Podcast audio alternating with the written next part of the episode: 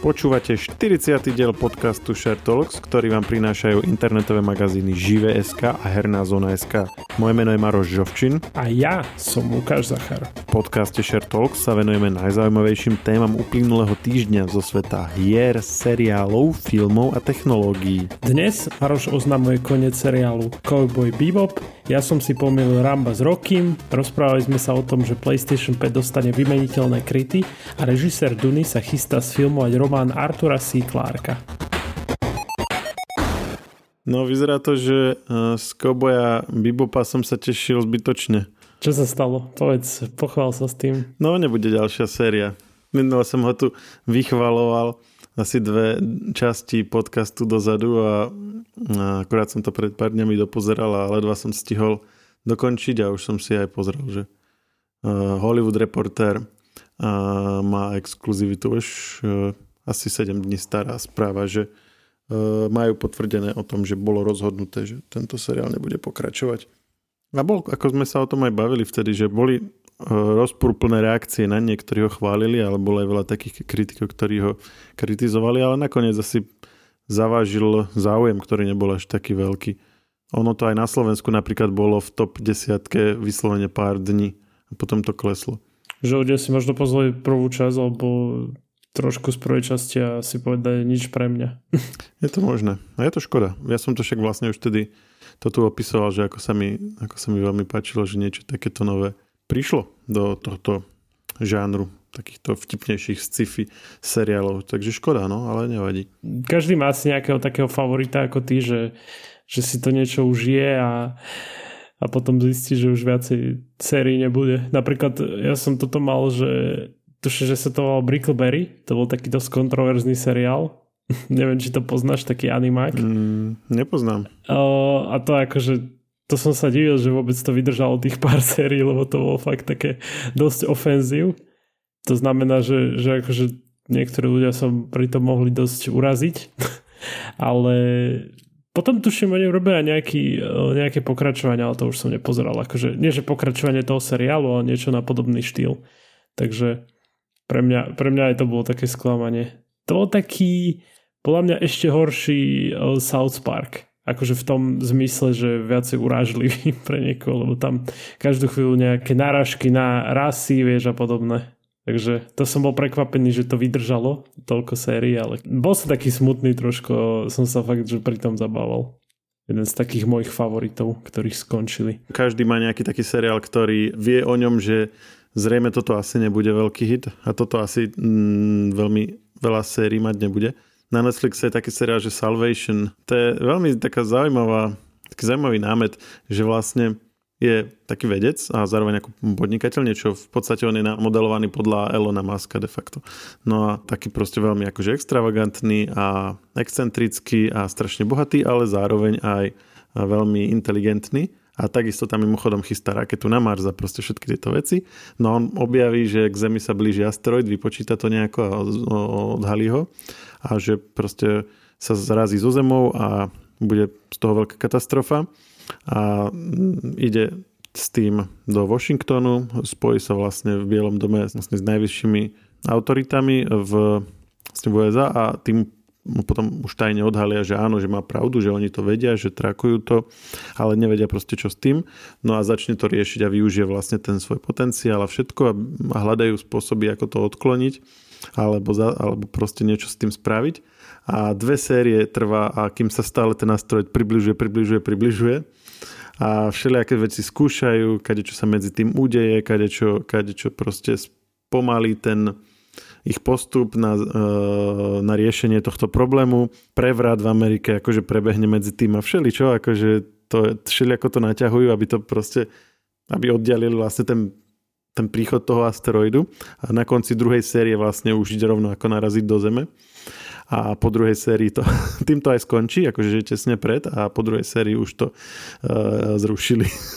už to nepokračuje. A čo, akože ja sa čudujem, že vôbec tomu schválili druhú sériu. Ono to bolo akože dosť naivne správne, ale mne sa to páčilo. Ja som to videl celé, lebo ja som mal také obdobie, že som mal veľmi Ilona Maska rád vtedy a som ho sledoval a čítal si o ňom a teraz dali toto do toho. Akože na tom seriáli naozaj nebolo veľa dobrých vecí, ale bolo mi to také, tak mi to prirastlo k srdcu. Už sa asi nedozviem, že ako to chceli skončiť. Prečo už není Elon Musk tvoj favorit? Lebo si hovoril tak v minulom čase, už o tom, že bol tvoj kedysi. Dobrá otázka. Je ešte niečí favorit Elon Musk?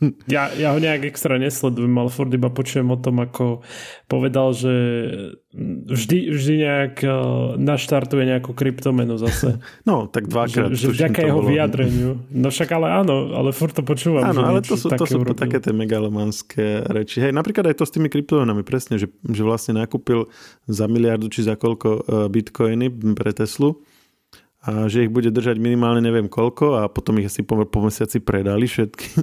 Aj Tesla ako taká, akože je to veľmi prínosná spoločnosť, čo sa týka vývoja napríklad elektrických automobilov, ale samotný spôsob, ako je vedená a aký majú proste zážitok, ako keď, keď si počúvaš nejaké zážitky ľudí, ktorí majú povedzme aj v USA alebo aj v iných krajinách Tesly a potrebujú ich napríklad servisovať alebo čokoľvek riešiť. Takže to je celé také, také chaotické, také krkolomné a to že, to, že on má ako také tie, také tie veľké vyhlásenie, že teraz napríklad týždeň budem spávať na matráci v, v továrni, hej, aby kým nabehneme tú výrobu, že ako pri takej veľkej spoločnosti a tak hodnotenej by si bol rád, aby mala vedenie, kde nemusí ho spávať na madraci v tej firme na to, aby proste to celé neklaklo. Už len toľko by som ako si dovolil očakávať od takej veľkej firmy. Potom sú také tie mm, extravagantné proste momenty, hej, ako keď riešil napríklad to meno pre to svoje dieťa a tak, ale ako s tým nemám nejaký osobný problém. Ako, není mi to proste až tak veľmi sympatické, ale čo sa týka tako, takého toho dlo, dlhodobého jeho poslania s, s Marsom a s kolonizovaním vlastne iné, iného vesmírneho objektu, než je Zem. Teda vlastne to vysvetľuje, že to je ako ten hard disk, hej, že ako keby si mal všetky dáta na jednom hard disku a už len čakáš, kedy sa ti pokazí. Tak mať ho aspoň, tak akože prvá logická vec je mať aspoň jednu zálohu. A to je v prípade ľudstva ešte aspoň jedna planéta, tak akože to je, to je úplne logické, pochopiteľné, s tým súhlasím. Čiže taký love-hate relationship je u mňa Elon Musk a ty? Ja iba, ako hovorím, že ja ho iba nejak tak vnímam, ale nie som nejaký taký, že teraz idem pozerať každý jeho tweet. Mm. Ja, ja som to skôr myslel tak, že som mal také obdobie, že, že akože keď som ho objavil a objavil som predovšetkým, čo chce robiť zo SpaceX a vedľajšie bolo pre mňa zaujímavé, ale menej zaujímavé aj Tesla, tak som bol strašne na to nažhavený, ale tak to mm, ako keby to časom opadne a potom vnímaš aj tú opačnú stránku veci. Ty si spomínal ten servis tej Tesly že keď majú ľudia v Amerike s tým problém, keď niekto zo Slovenska, nedaj Bože, má nejaký problém, tak čo bude robiť? Uh, neviem, môžete sa nám ozvať, ak máme nejakých posluchačov z Teslou. Je možné, že to je lepšie tým, že je tu málo takých ľudí. Je možné, že to je horšie. Ako, takmer nikoho nesledujem, kto by tu mal Teslu. Viem, že Petr Mára, taký influencer český, že, že má Tesla Model 3 a tiež sa stiažoval, že, že mal tam také ako keby jedna vec je ten servis a druhá, že keď aj, že kvôli čomu do toho servisu ideš, že, že občas sú to také úplné hlúposti, že to ako s normálnym autom sa ti nestane, že nevieš si otvoriť dvere, alebo takéto, vieš, že ako toto už je naozaj vyriešený problém na autách. a to je tiež ako keby ďalšia vec, že, že napríklad Tesla Model 3 má taký iný spôsob uh, vetrania vnútri, hej, že nemá klasické prieduchy, ale má to tak má taký pás a vnútri vlastne si to reguluje, aj, alebo aj tie dvere, že je to vlastne tak elektronicky celé robené bez klasických kľúčiek, že niekedy to je akože kontraproduktívne, alebo model S v tom najnovšom prevedení má taký ten skosený volant, že to je vlastne ako keby taký núdzový volant, hej, že oni očakávajú, že primárne necháš autopilota, aby za teba jazdil. Pritom ale technologicky nie je ešte tak ďaleko, aby si väčšinou mohol chodiť na autopilota. Čiže to sú tiež také čudné rozhodnutia alebo, alebo jeden podcaster z New Yorku, ktorého zvyknem počúvať, tak opisoval, ako sa objednal v Tesle na prehodenie pneumatik e, pred zimou, hej, na, na zimné. A, a zima sa skončila, kým konečne sa mu uvoľnil nejaký termín. tak, už, tak už zostal na letných, potom už to zrušil. Istotu máš, že si dáš na celý rok zimné a máš pokoj. To je asi taký starý trik na toto celé. Alebo mali, majú také, že opäť akože to od tohto New Yorkského podcastera, že keď máš nejaký problém s kolesom, tak oni ti ho dojdu vymeniť. Ale to oni ti dajú také dočasné a to tvoje potom opravia a, a ty si ho prídeš zobrať naspäť. Lenže keďže ti ho vymenia, tak sa im pravdepodobne stávalo, že ľudia sa potom na to vykašľali a nešli si zobrať to svoje a proste jazdili na tom druhom, však to bolo normálne koleso tak začali dávať také, že to je normálne koleso s normálnym rozmerom, ale má proste nejakú úplne hnusnú puklicu a ešte nejakým sprejom počmaranu, aby, aby si bol motivovaný ju vymeniť. V tom podcaste to nazvali, že wheel of koleso hamby, aby, aby si proste, aby každý vedel, že máš náhradné koleso, aby si sa ho hambil používať a rýchlo si ho došiel vymeniť.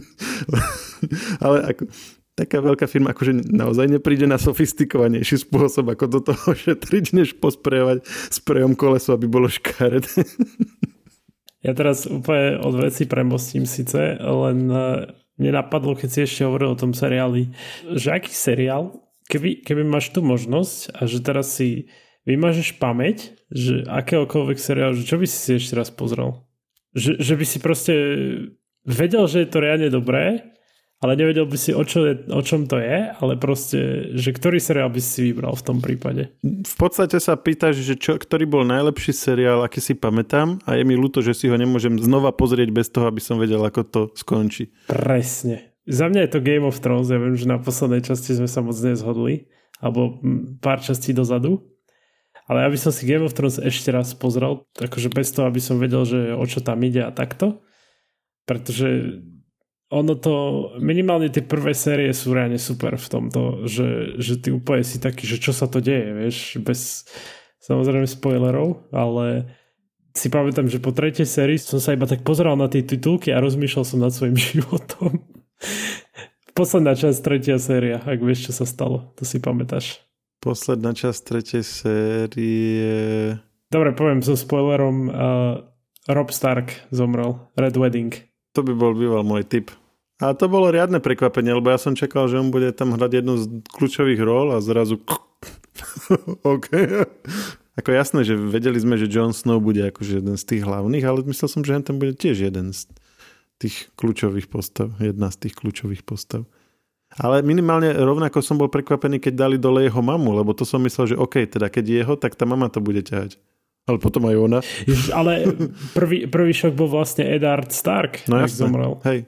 No bo jediný známy herec, tak asi tam dali jedného známeho herca, lebo prost, väčšinou to tak býva, že podľa toho, že ktorý herec je tam najdrahší, vieš, že ktorý asi bude, ktorá bude taká dôležitá postava.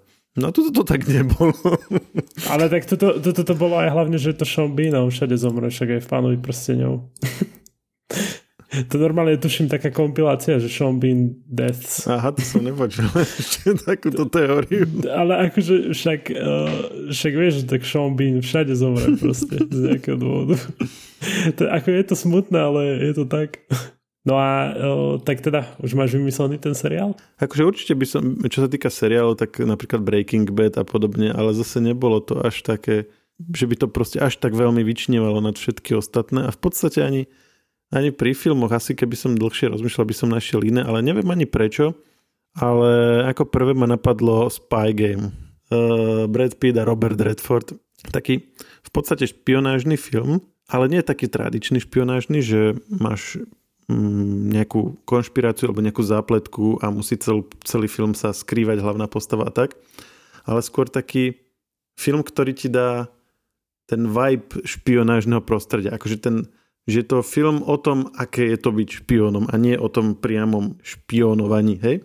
Že Robert Redford je posledný deň v práci, v tajnej službe a zavolá si ho rada šéfov a po, opýtajú sa ho na jeho bývalého zverenca Breda Pita, eh, ktorého on mm, oslovil, priviedol ho do tajných služieb a ukázal sa ako mimoriadne nadaný a, a potom sa ale niečo stalo a on vlastne odtiaľ vystúpil. A on postupne im rozpráva celý ten jeho príbeh od toho, kde ho spoznal, ako ho presvedčil, cez jeho prvú misiu, cez vlastne jeho ďalšie misie, kde sa vlastne ukázal, aký je nadaný, jeho tréning tam ukazujú a potom to, prečo nakoniec vlastne vystúpil. A proste to, to, to si pozrieš a hovoríš si, že fúha, že ja chcem byť špion. a má to, má to perfektný soundtrack, Všetci sú tam super, Brad Pitt v najlepšej forme. Robert Redford, nie je to možno jeho najslavnejší film, ale je to taký akože, akože subjektívne, že ja si vždycky rád na neho spomeniem práve v súvislosti s tým filmom. A potom rôzne scifička by sa ešte dali povedať, také, kde máš na konci nejaké, že nejaké tie aha momenty. Jasné, že scifička pri tebe, to vždy, to musí byť. No a jedno z nich je napríklad aj Arrival, lebo, alebo teda prvý kontakt. Tá pointa je tam taká múdra, ako som za posledné dekady v málo ktorom filme, minimálne z takých tých komerčne úspešnejších videl. Ja by som si napríklad z filmov pozrel Shutter Island ešte raz. Čo sa mi páčilo, to bolo také, že ako, teraz keby som si to pozrel, tak si všímam tie detaily, čo, čo sú také známe, že čo ti dávajú vlastne nápovedu k tomu, že, že všetko je úplne inak. Aha, tam, čiže tam už skorej boli nejaké nápovedy? Áno, to si pozrie, normálne sú také videá na to, že, že pri jednej scéne proste za ním je vlastne ten taký strážnik a za tou ženou nie je, vieš, o takto. Že Aha. také hinty, že on je ten pacient vlastne. No to si pozriem. Ten samotný film som videl viackrát, ale toto som tam nepostrehol. No to, to je také, že, no, že je to niečo, čo, čo nevieš, že tam je, až kým to nezistíš, akože chápeš, že, že je to tak robené. Tak to, to je zaujímavá tá filmárčina, vieš, že, že ak to niekto proste tak vymyslí. No, to je ale dobrý príklad, lebo je to presne jeden z tých filmov, kde ti to, to že vieš, ako to skončí, pokazí ten zážitok. Hoci Áno, jasno. Akože ja som to videl aj opakovane a bavilo ma to stále, ale je pravda, že to ne, nemôže to byť také už druhýkrát, to je jasné. Hej, ale že, že pozrieš si ten film a druhý raz už, už vieš, že čo sa stane, tak začínaš rozmýšľať nad tým, že kde, kde ti to mohli naznačovať, že, že čo sa deje, alebo že, že tie pohľady tých druhých postav a tak, vieš, ktoré vedia. To sme sa aj minule bavili, že DiCaprio vlastne od Gangov New Yorku a od spolupráce so Scorsese nemal ani jeden zlý film a preto vlastne dostal tak neskoro Oscara, že vlastne sa nevedeli rozhodnúť, že keď každý bol minimálne rovnako lepší alebo lepší ako ten predošli, že proste za ktorý mu majú dať. A teraz 24. bude Don't Look Up na prvý Netflixový film s DiCapriom, čiže nebude DiCaprio vlastne v kine, ale na Netflixe, je no, nový film s ním. A už pár recenzentov zahraničných dostalo možnosť o, si to pozrieť s predstihom, čo mimochodom Netflix ani, ani len ne, ne, nediskutuje o tom s väčšinou ostatných novinárov, vrátane nás, ale pár takých existuje. a väčšinou tie recenzie začínali typom, že možno to bude prvý DiCaprio zlý film. Hej, to, tak toto začína. Oj, oj. Tak uh, uvidíme. Ja som na to dosť zvedavý, ale ten, už ten trailer to trocha napovedal, že to bolo také, že tam hrá takého čuťka vlastne. Na jednej strane on má túto vlastnosť, že není to ako, že je napríklad ako Ryan Reynolds, že vždycky hrá taký istý typ postavy, že tú istú povahu, ale práve, že DiCaprio má akože tam úplne veľké spektrum, hej, že Shutter Island, jak si hovoril, alebo The Wolf of Wall Street, Letec napríklad, hej, že tam zase hral úplne niekoho iného. A teraz hrá ťuťka, no aspoň teda podľa traileru možno, že neviem, aké to bude naozaj. Ale prišlo mi to také, že tam je taký, že možno ma to až tak veľmi nebude baviť, keď som to videl. Takže uvidíme. Bola by to škoda. Keď, keď má niekto takú dlhú sériu dobrých vecí, tak ako ono to musí raz skončiť, ale Zamrzí to. No presne, toto si hovorím, že raz to musí skončiť, že, že to nemôže byť neustále dobré, dobré, dobré, dobré, vieš. Nemôže, ale zároveň zamrzí, keď sa to preruší už len z podstaty veci. No jasné. Vieš, že, ako aj, je, to, je to pekné, že proste žiješ v dobe niekoho takého. Mm. A ty si teraz spomínal Netflix a dobre vieš, že, že už toto bude niekto počúvať, tento podcast, tak už vyjde druhá séria Vyčera. Ja som stále plný očakávaní, ty, ty sa držíš nohami na zemi, zdá sa mi, že, že nedávaš tomu veľké nádej, že ťa to nie, ako sme sa aj bavili v minulom podcaste, že, že asi ťa to nenatchne tak ako prvá séria, ale uvidíme. No. Dobre, si, dobre, že sa opravil, lebo už som sa chystal, že ťa budem musieť opraviť, lebo že si zle interpretoval to, čo som minule hovoril, ale áno. Ja som nepovedal, že to bude zle, ale že to nebude asi až tak dobré ako tá prvá séria. Ja som zase nadšený a ja teraz to zapnem a, všet, a bude to zle pre mňa. Vidíš, ale toto je dobrý, toto je dobrý typ na seriál, ktorý že pozrieť si ho ešte raz bez toho, aby si vedel, ako skončí. Tá prvá séria Vyčera, lebo tým, jak sa to na konci poskladalo, zase akože tie jednotlivé epizódy není sú až také všetky, až také strašne zaujímavé. Vieš, ako niektoré sú lepšie, niektoré horšie, ale tým, jak sa to na konci posklada, tak zrazu ju si proste rád, že si ich všetky videl. A preto sa mi to akože nechce až tak veľmi znova pozerať, ale Ako keby rád by som to znova zažil, ten zážitok z toho pozerania tej prvej série. Čiže toto je veľmi dobrý kandidát vlastne na tú tvoju otázku a zároveň mimochodom, neviem, či si všimol, ale je v top 10 najsledovanejších aktuálne sledovaných seriálov. Prvá séria Vyčera. Normálne si to ľudia na Slovensku začínajú znova pozerať. A štatisticky zdá sa, že je to tá, taká skupina ľudí, až sa to dostalo do toho rebríčka. No ak, ak niekto z vás máte nejaký takýto seriál alebo film, ktorý by ste si radi pozreli s čerstvou myslou, alebo že ako sme sa teraz bavili s Marošom, tak ľudia nám napíšte na podcasty zavinačžive.sk a mimochodom, taký možno tip, pokiaľ sa neviete rozhodnúť, čo pozerať a máte pocit, že ste všetky dobré veci už videli, tak e, ja mám napríklad dobrú skúsenosť s opätovným pozeraním dosť starých vecí, hej, že mám takú, že filmy, ktoré som videl povedzme, že pred 10-15 rokmi. A zistil som, že si z nich pamätám veľmi málo väčšinou. Takže takmer som to odznova zažil. Napríklad e, prvých troch Rambov, som, vlastne všetkých som si pozrel znova a pamätal som si, ja neviem, 20-30%.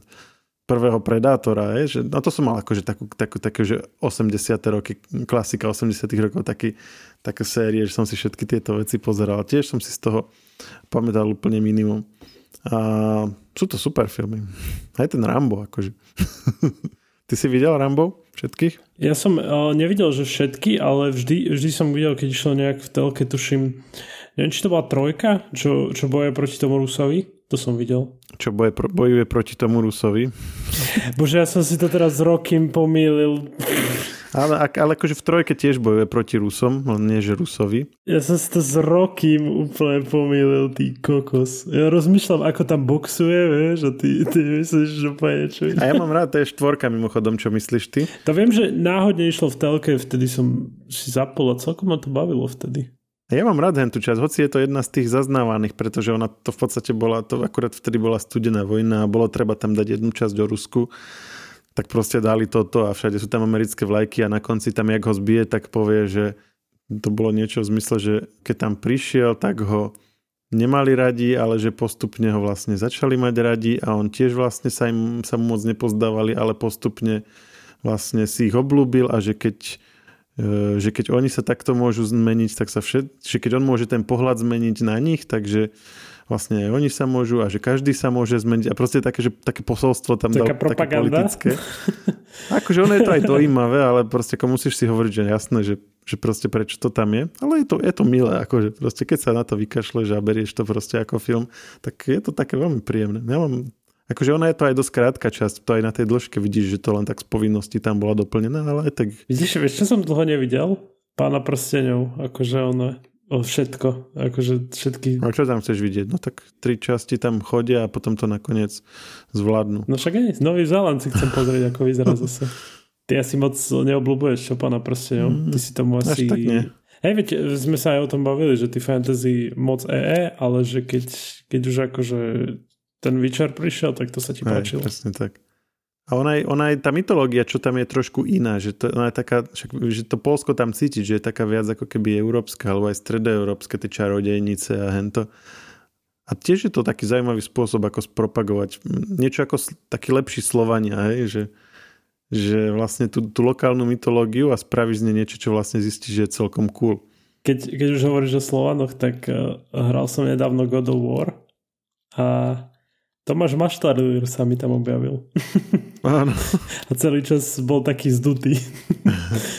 A to si akože robíš srandu, hej? Že nejaká postava tam vyzerala podobne. Či? No ten Kratos, ten Kratos je ona. Úplne, že presne tak vyzerá.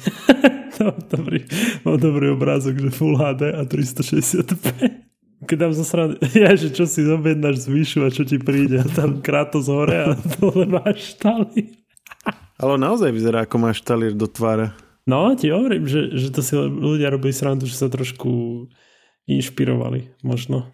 No a čo som ja chcel povedať, keď sa bavíme o God of War, alebo táto hra je neodmysliteľnou súčasťou PlayStationu, tak PlayStation 5 dostane ovládače v nových farbách a kryty vymeniteľné, čo, čo není žiadny šok, pretože už keď niekto dostal prvý raz tú eh, PlayStation 5, ak teda náhodou dostal, ak je jeden z tých elitných ľudí na tomto svete, tak zistil, že tie kryty sa dajú dať dole, úplne jednoducho, čo znamená, že to je zase nejaká monetizačná hodnota pre Sony.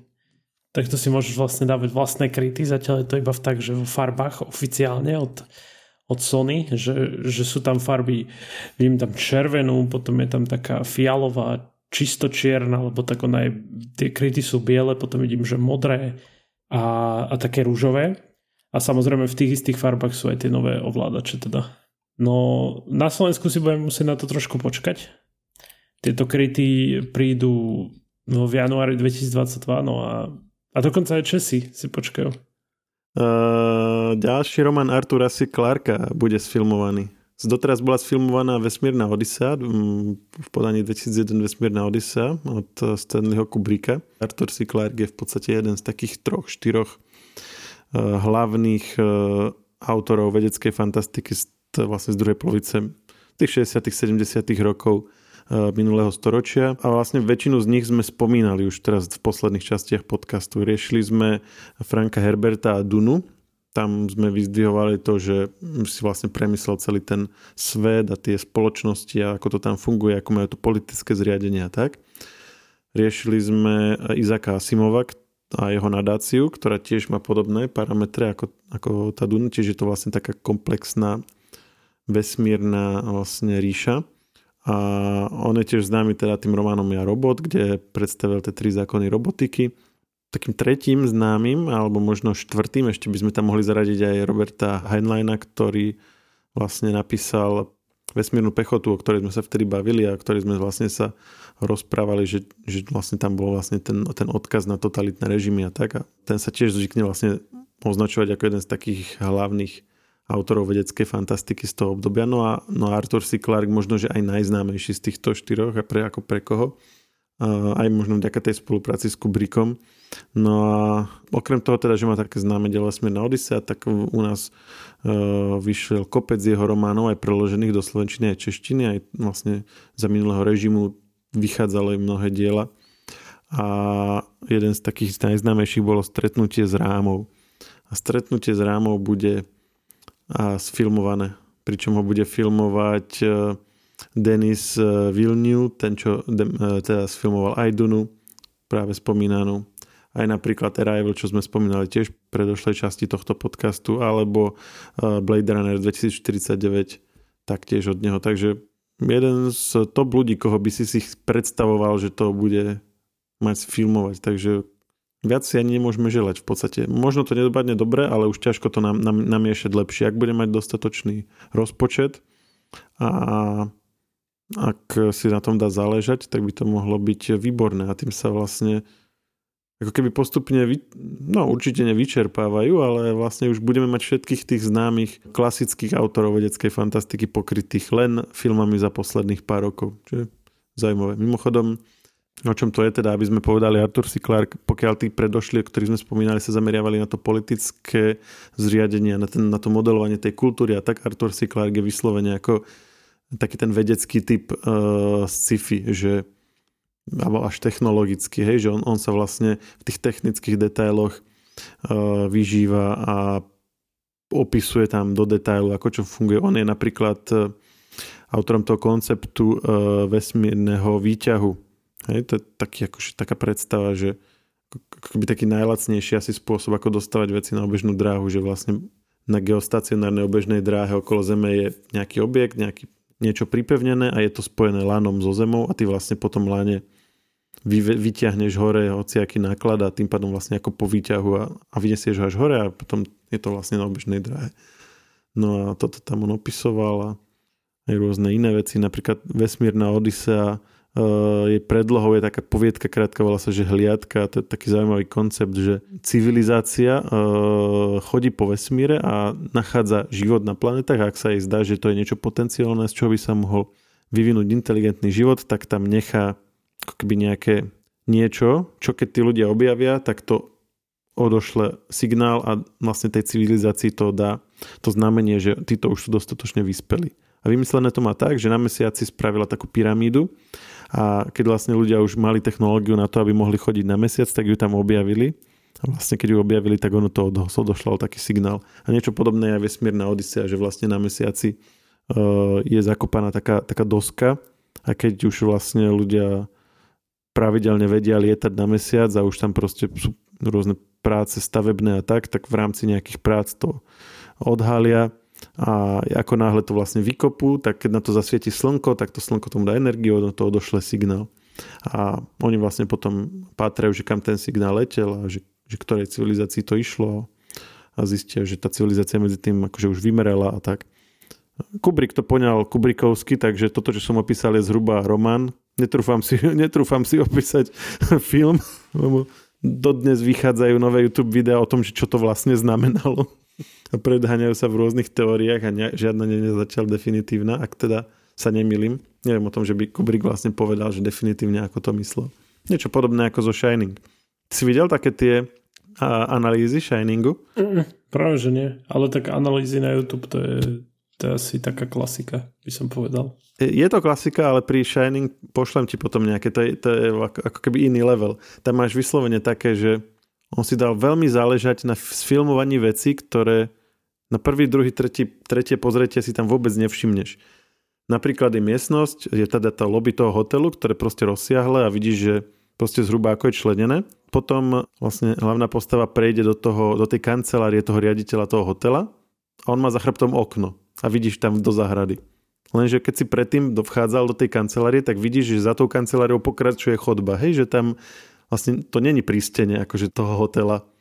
Alebo otvoria sa tam niekde dvere a v nich sú, akože v nich je chodba, ktorá pokračuje ďalej ale keď potom sa zatvoria a postava kráča ďalej, tak kúsok za tými dverami vlastne je kolma chodba na to, čiže vlastne v tých dverách nemohla pokračovať chodba, hej, lebo tam je akože stena. A takéto všelijaké veci a oni akože, ako to sa aj ťažko filmuje a nikto si to nevšimne. Ale aj tak si on na tom dal záležať a z toho sa potom vyvodzujú rôzne veci, že to vlastne ukazuje keby frekvencia takýchto situácií, ukazuje to vlastne tú psychickú premenu hlavnej, tej hlavnej postavy a tak. Veľmi zaujímavé, že, že proste čo všetko sa tam poschovávalo.